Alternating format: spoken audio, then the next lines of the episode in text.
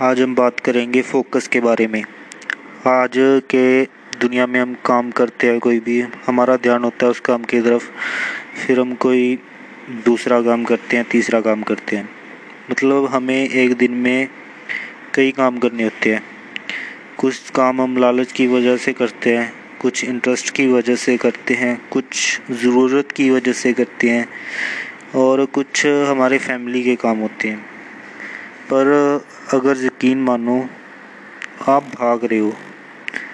जो चीज़ें चाहिए उनके पीछे और जो आप पाना चाहते हो उनके पीछे और और भी कई चीज़ों के लिए। पर असल में क्या है, हमें फोकस करने की ज़रूरत है एक काम पे, जो एक्चुअल में करने का हमें फ़ायदा है, तभी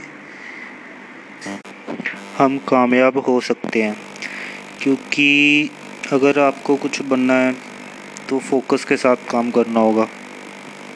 और खुद की बुद्धि और क्षमता से काम करना होगा, खुद ध्यान देके। ये नहीं कि वो व्यक्ति क्या सोचता है इस काम के बारे में, या दुनिया कैसे करती है। हमें अपने तरीके से हर काम करना है, और किसी एक काम को इतनी निपुणता से करना है, या उसमें इतना निपुण हो जाने जाना है, कि आपको उस काम को करने के लिए सोचना ना पड़े, बल्कि वो ऑटोमेटिक होता रहे। तो भी आप मान सकते हो कि आप उस काम में कामयाब। तो फोकस करें। समझे, अपने आसपास पे ध्यान दें, क्या हो रहा है, क्या करना है इस सिचुएशन में। और घबराए नहीं। लालच में नहीं आए, डर में नहीं आए।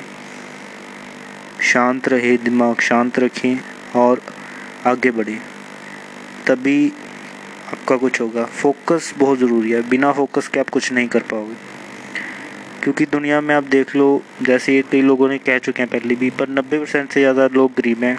क्यों हैं? क्योंकि उनका ध्यान इसी की तरफ़ है कि दुनिया क्या करती है, दुनिया क्या सोचती है, जबकि इससे कुछ फ़र्क नहीं पड़ता है। फ़र्क इससे पड़ता है कि हम क्या सोचते हैं और हम क्या करते हैं। जब तक आप बड़ा नहीं सोचोगे, तब तक आप बड़ा नहीं कर पाओगे।